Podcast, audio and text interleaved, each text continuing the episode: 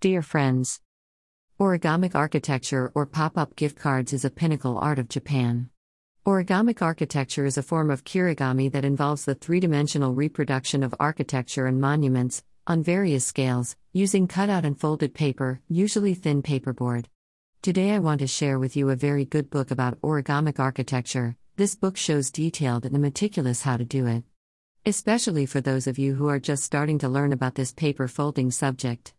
I hope that this book will bring a lot of joy to you. Have a nice day.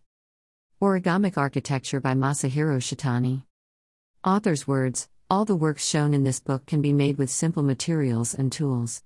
Your hands and head are the most important tools.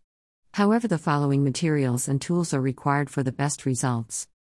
This book is free to share. And if you want to support me, you can pay whatever price you want.